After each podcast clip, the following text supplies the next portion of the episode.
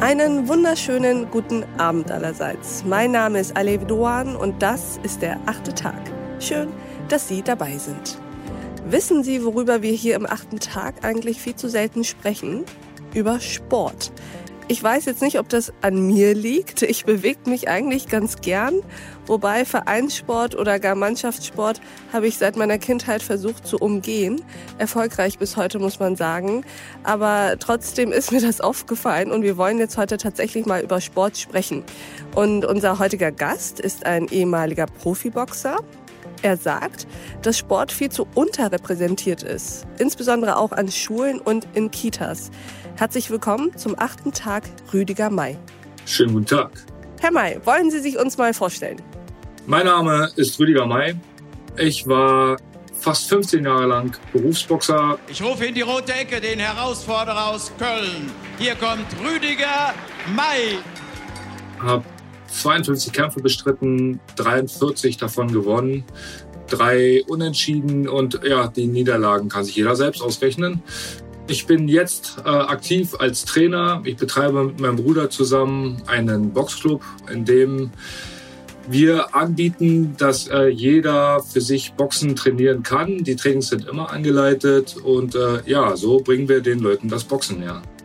Und Sie sind heute hier, weil Sie ja finden, dass eigentlich jeder, insbesondere jedes Kind, mit Kampfsport in Berührung gebracht werden müsste, um zu erfahren, was körperliche Auseinandersetzung eigentlich ist, um auch zu erfahren, was man mit dem eigenen Körper anstellen kann, aber auch anrichten kann. Erzählen Sie uns doch mal, womit Sie sich beschäftigen da. Es geht natürlich für mich persönlich um Kampfsport. Grundsätzlich glaube ich, das Thema Sport ist im Kindesalter ziemlich unterrepräsentiert. Die Kinder äh, machen in den Kindertagesstätten äh, Bewegungstherapien, aber werden mit so Standardbewegungen, Laufen, Springen, Werfen, kaum geschult. In der Schule geht das dann entsprechend weiter. Da geht's dann auch in die Auseinandersetzung man muss sich einfach nur mal vergegenwärtigen, dass die Pubertät ja nicht einfach nur eine Frage des Alters ist, sondern es ist eben auch eine Frage des Hormonausstoßes des Körpers. Und ähm, das hat eben nicht nur mit dem Alter zu tun, sondern auch mit dem Körpergewicht. Und wenn man bedenkt, dass ab dem Körpergewicht von 30 Kilo die Pubertät so langsam beginnt, das war halt früher so in einem Alter von ja neun, zehn, elf zwölf. Und wenn man sich jetzt mal die Kinder anguckt, äh, die sind in der Regel schon wesentlich früher in diesem Gewichtsbereich. Das heißt, entsprechend werden dann auch Hormonschübe im Körper ausgelöst. Und die Kinder wissen gar nicht so richtig, wohin mit diesen Hormonen. Und äh, sie wissen auch gar nicht, dass es Hormone sind, die ihnen gerade diese Gefühlsregungen entlocken. Da ist dann natürlich auch Aggressivität ein großes Thema der Körper selber versucht das natürlich äh, zu regulieren. Man merkt das ja, wenn man aggressiv ist, man spannt sich an, man verspannt das Gesicht, man beißt auf die Zähne und versucht zwischen den Zähnen zu sprechen.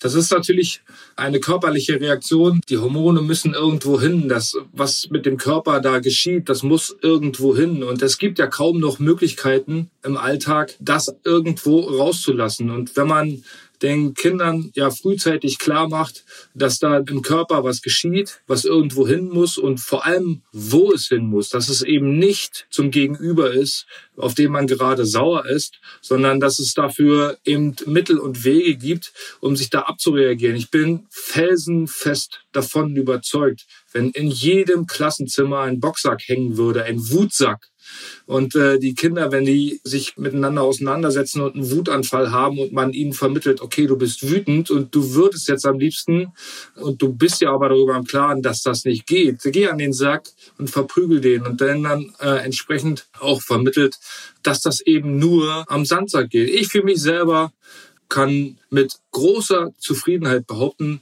dass ich außerhalb eines Boxrings meine Fäuste niemals benutzt habe. Und ich bin mittlerweile 46 Jahre alt und ich habe begonnen, seit meinem sechsten Lebensjahr Boxen zu trainieren. Also seit 40 Jahren bin ich auf dieser Welt unterwegs und habe niemanden außerhalb eines Boxrings geschlagen. Und Rüdiger May hält auch unsere Fäuste und unsere Hände für Waffen. Für Waffen, derer wir uns nicht gewahr sind und die wir trainieren müssen. Man muss jedem Menschen den Gebrauch vermitteln. Wie hat man das dann früher gemacht? Ja, man braucht sich ja nur bei den Schimpansen oder Gorillas umsehen. Da wird den Kindern gelehrt durch Vormachen. Wo kriegen denn Kinder heutzutage noch vorgemacht, wie man ja mit seinen Armen vernünftig umgeht? Und dann sagt Rüdiger May etwas, das mir noch lange im Kopf geblieben ist. Dass ein Boxkampf im Wesen dem Lauf eines Lebens entspricht. Ein Boxkampf um einen Titel, Europameisterschaft, Weltmeisterschaft, dauert 45 Minuten. Das sind zwölf Runden.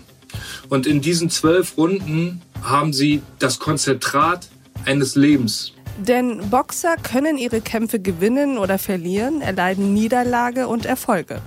Zwischen dieser Range ist alles, alles, alles möglich. Genauso wie im Leben. Und so kann ich Ihnen sagen, in 52 Berufsboxkämpfen habe ich 52 Leben gelebt. Ich lade Sie dazu ein, diesen achten Tag mit Rüdiger May in voller Länge zu hören.